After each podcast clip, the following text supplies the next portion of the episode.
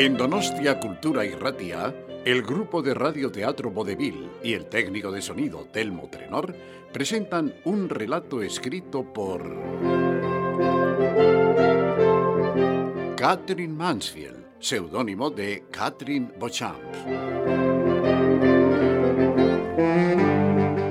Catherine Mansfield nació en Nueva Zelanda en 1888 y falleció en Fontainebleau, Francia, en 1923. Narradora neozelandesa que cultivó la novela corta y el cuento breve, convirtiéndose en una de las autoras más representativas del género. Mansfield representa un caso aparte en la literatura anglosajona de la época, pues de forma análoga a la del ruso Anton Chekhov, supo captar la sutileza del comportamiento. Con todos ustedes, Frau Fischer de Catherine Mansfield.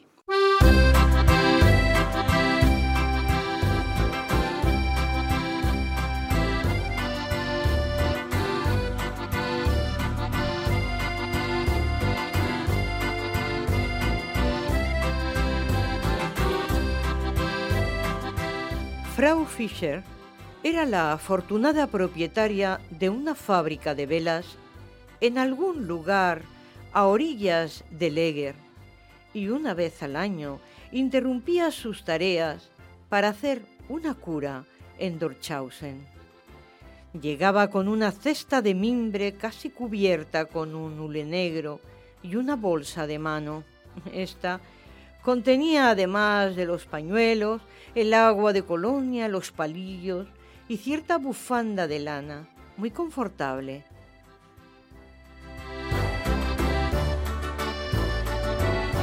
Muestras de su pericia en la fabricación de velas, las cuales al final de su temporada de vacaciones ofrecía como presentes de gratitud.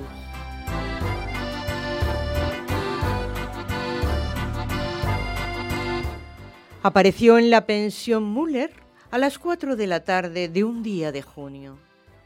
Yo estaba sentada en el cenador y pude verla cruzar apresuradamente el camino del jardín, seguida del portero Barbarroja, que cargado con la cesta de mimbre llevaba un girasol entre los dientes. La viuda y sus cinco inocentes hijas estaban en los escalones de la puerta agrupadas con gusto exquisito en la actitud apropiada para la bienvenida.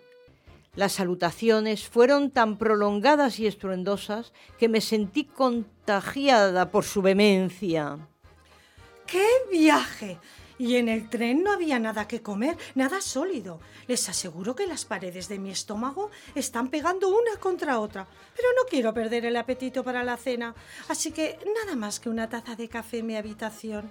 Berta, oh, qué cambiada estás. Qué busto, Frau Hartmann. La felicito. Una vez más, la fiuda y Frau Fischer se dieron la mano. Cathy también está hecha una espléndida mujer, pero un poco pálida. Quizás está aquí este año de nuevo el joven aquel de Nuremberg. Ay, no sé cómo las tiene todas en casa. Todos los años cuando llego espero encontrar el nido vacío. Es asombroso. Somos una familia tan feliz desde que murió mi marido. Pero hay que casarlas. Hay que tener el valor de hacerlo. Al fin y al cabo, con el tiempo los matrimonios contribuyen a hacer que las familias felices crezcan. Adiós, gracias. ¿Hay ahora mucha gente aquí? Todas las habitaciones están ocupadas. A esto siguió en el vestíbulo una minuciosa reseña que escaleras arriba se convirtió en un murmullo para proseguir a seis voces en cuanto entraron en la amplia habitación, cuyas ventanas daban al jardín, la habitación que ella ocupa todos los años.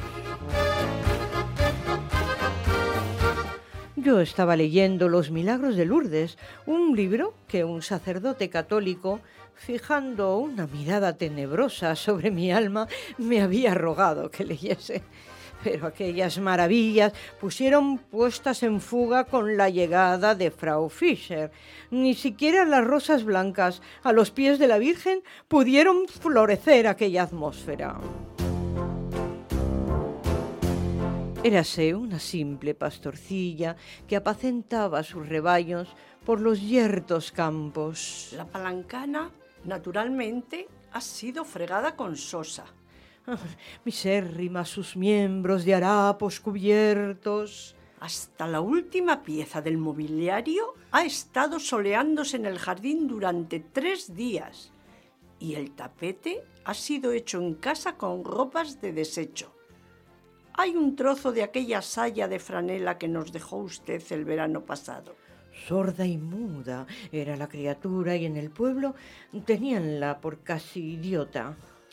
Sí, es el último retrato del Kaiser. Antes había una estampa de Jesucristo con la corona de espinas, pero la cambiamos porque no era una imagen muy agradable de ver en el momento de acostarse. Nos impedía conciliar el sueño. Querida Frau Fischer, ¿por qué no toma usted el café en el jardín? ¡Ay, es una idea magnífica! Pero primero quiero quitarme el corsé y las botas. ¡Ay, cómo descansa al ponerse de nuevo las sandalias! Este año necesito terriblemente la cura. ¡Qué nervios! No tengo más que nervios. Pasé todo el viaje hasta que el revisor pidió los billetes con la cabeza cubierta con un pañuelo. Estoy agotada. Penetró en el cenador con una bata moteada de blanco y negro y un gorrito de calicó con visera charolada, seguida de Katy, que traía la cafetera azul con el café malta. Frau Fischer se sentó, sacó un pañuelo impoluto y con él restregó la taza y el platillo. Luego levantó la tapa del cacharrito del café y miró su contenido con aire mohino. Yo solía decirle a mi querido esposo, unas sábanas limpias y una buena taza de café y me siento feliz en cualquier parte. Pero ahora, con unos nervios como los que yo tengo, cualquier sacrificio me resulta demasiado penoso. ¿De qué padece usted? me preguntó. Tiene el aspecto de estar sanísima. Sonreí, encogiéndome de hombros. Ah, es todo tan extraño entre ustedes los ingleses. Parece como si no les gustara hablar de las funciones corporales. Es tanto como tratar de un ferrocarril sin mencionar la locomotora. ¿Cómo puede uno comprender a nadie sin saber nada de su estómago.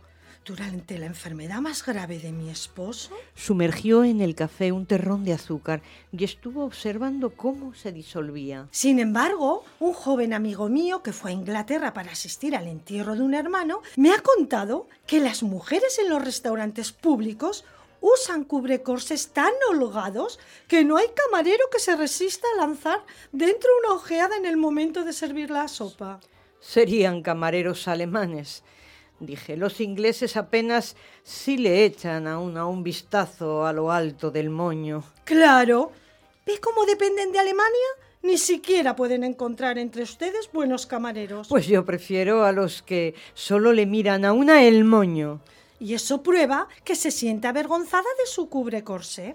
Miré hacia el jardín, donde abundaban las flores de enredadera y crecían los clásicos rosales alemanes, rígidos como bouquet, pensando que ambas cosas me eran indiferentes.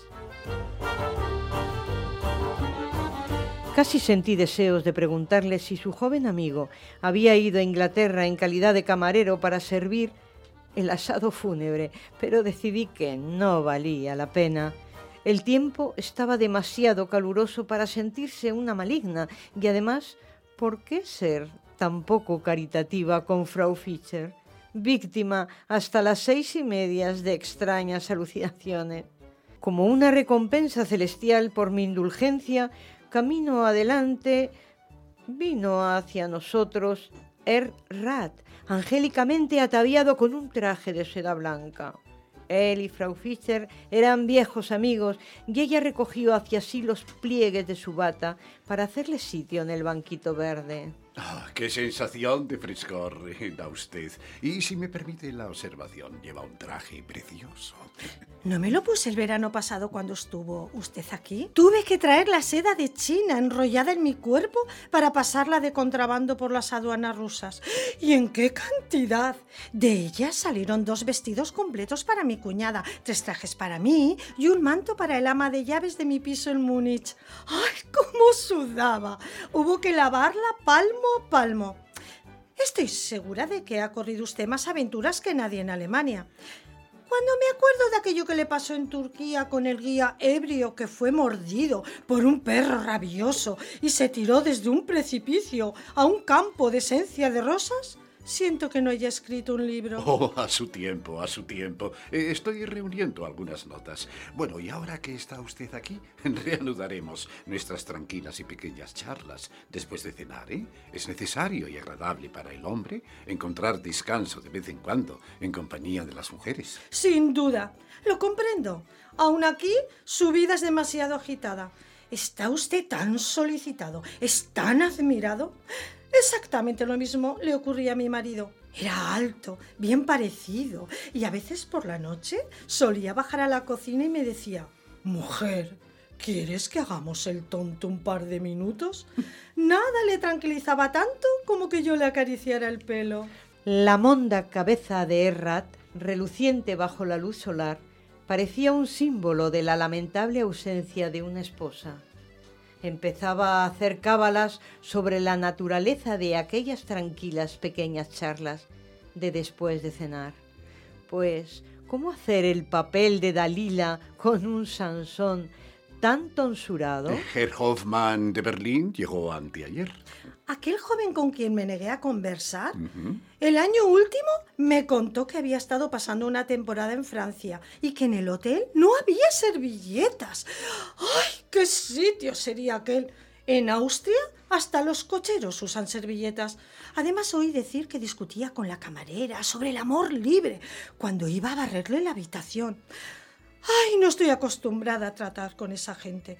¿Desconfiaba de él desde hacía tiempo? A la sangre joven, sí. Yo tuve varias discusiones con él. Ya habrá oído hablar de ellas, ¿no?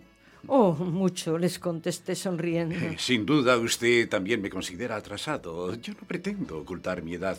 Tengo 69 años. Pero observaría que cuando yo levantaba la voz, él tenía que callarse. Repliqué con la más absoluta convicción que sí, y percibí en los ojos de Frau Fischer algo que me hizo comprender de pronto que debía volver a la casa para escribir unas cartas. Mi habitación estaba oscura y fría. Un castaño extendía sus verdes ramas frente a la ventana. Miré al sofá de crin y como me gusta tumbarme, ahovillada, y encuentro absurdo que nadie se escandalice de ello, tiré al suelo un cojín encarnado y me acosté allí. Apenas había acomodado a mi gusto cuando la puerta se abrió lentamente para dar paso a Frau Fischer. Gerrat tiene que ir al baño a estas horas. ¿Puedo pasar? Haga el favor de no moverse. Parece una gatita de Angora. Bueno, Cuénteme alguna cosa interesante de su vida. Cuando entro en relación con alguien, lo exprimo como una esponja. Eh, para empezar, ¿está usted casada? Admití el hecho.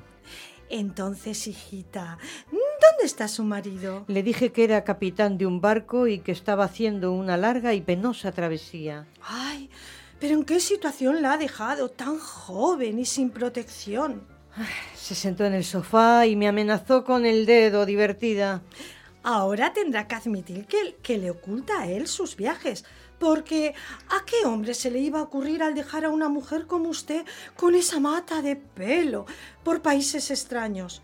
Supóngase que perdiera su portamonedas a medianoche en un tren cercado por la nieve al norte de Rusia. Ah, pero yo no tengo la menor intención de... Ay, no digo que la tenga. Pero cuando se despidió de su querido esposo, estoy segura de que no había pensado en venir aquí. Ay, querida, soy una mujer con experiencia y conozco el mundo. Mientras él está lejos, tiene usted la fiebre en las venas y su triste corazón vuela por estos países extraños buscando consuelo. En casa no podría soportar la vista del lecho vacío. Es algo como la. Mm, como la viudedad. Desde la muerte de mi querido esposo, no he tenido una hora de sosiego. A mí me gustan los lechos vacíos. Ah, protesté somnolencia, muyendo el almohadón. Eso no puede ser verdad. ¿Sería normal? Toda esposa tiene que darse cuenta de que su sitio está al lado de su marido, durmiendo o paseando. Se echa de ver fácilmente que el lazo más fuerte de todos los lazos no le ata a usted todavía. Espere que un par de manecitas se tiendan hacia el mar hasta llegar al puerto. Él la vea con el niño en su regazo. Ah, ahogué un bostezo. Sin embargo, considero que la profesión de niñera es la más afrentosa de todas. durante un momento estuvimos en silencio. Luego Frau Fischer se agachó y me cogió una mano. Tan joven y sufriendo tan cruelmente. ¿Nada amarga tanto la existencia de una mujer como carecer de varón? Especialmente si está casada, porque entonces le es imposible aceptar las atenciones de otros, a no ser que una tenga la desgracia de ser viuda. Claro, ya sé que los capitanes de barcos sufren terribles tentaciones y que son tan inflamables como un tenor. Por eso debe mostrarse alegre y enérgica y tratar de hacer que él esté orgulloso de usted cuando su barco llegue a puerto. El marido que había inventado para uso de Frau Fischer se había convertido en sus manos en un personaje tan corpóreo que no pude ya imaginarme sentada en una roca con hierbas marinas en el cabello y esperando el barco fantasmal que a todas las mujeres les gusta imaginar que anhelan. Más bien me veía empujando un cochecillo de niño, pasarela arriba y contando los botones que había caído del uniforme de mi esposo. Un montón de niños es lo que usted necesita. Entonces, como padre de familia, ya no podrá dejarla usted. ¡Ay! Piense en su alegría y emoción cuando la vea. El plan me pareció un tanto arriesgado Aparecer de repente con un montón de nenes no es lo más apropiado en general para suscitar el entusiasmo en el corazón de la mayor parte de los maridos ingleses. Decidí echar a pique mi concepción virginal y mandarlo por ahí, unas millas más allá del Cabo de Hornos. Entonces sonó el batintín para la cena. Suba después a mi habitación. Tengo todavía muchas preguntas que hacerle. Me apretó fuertemente la mano, pero yo no respondí con la misma efusión.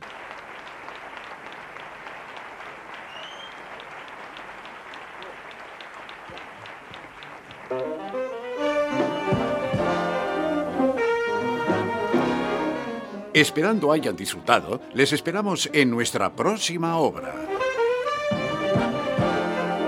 Han intervenido Frau Fischer, Isabel Aguirre Zabala, Frau Hartmann, Merche González, Gerrat, Fernando Miquel Jauregui, narradora Coro Vicandi.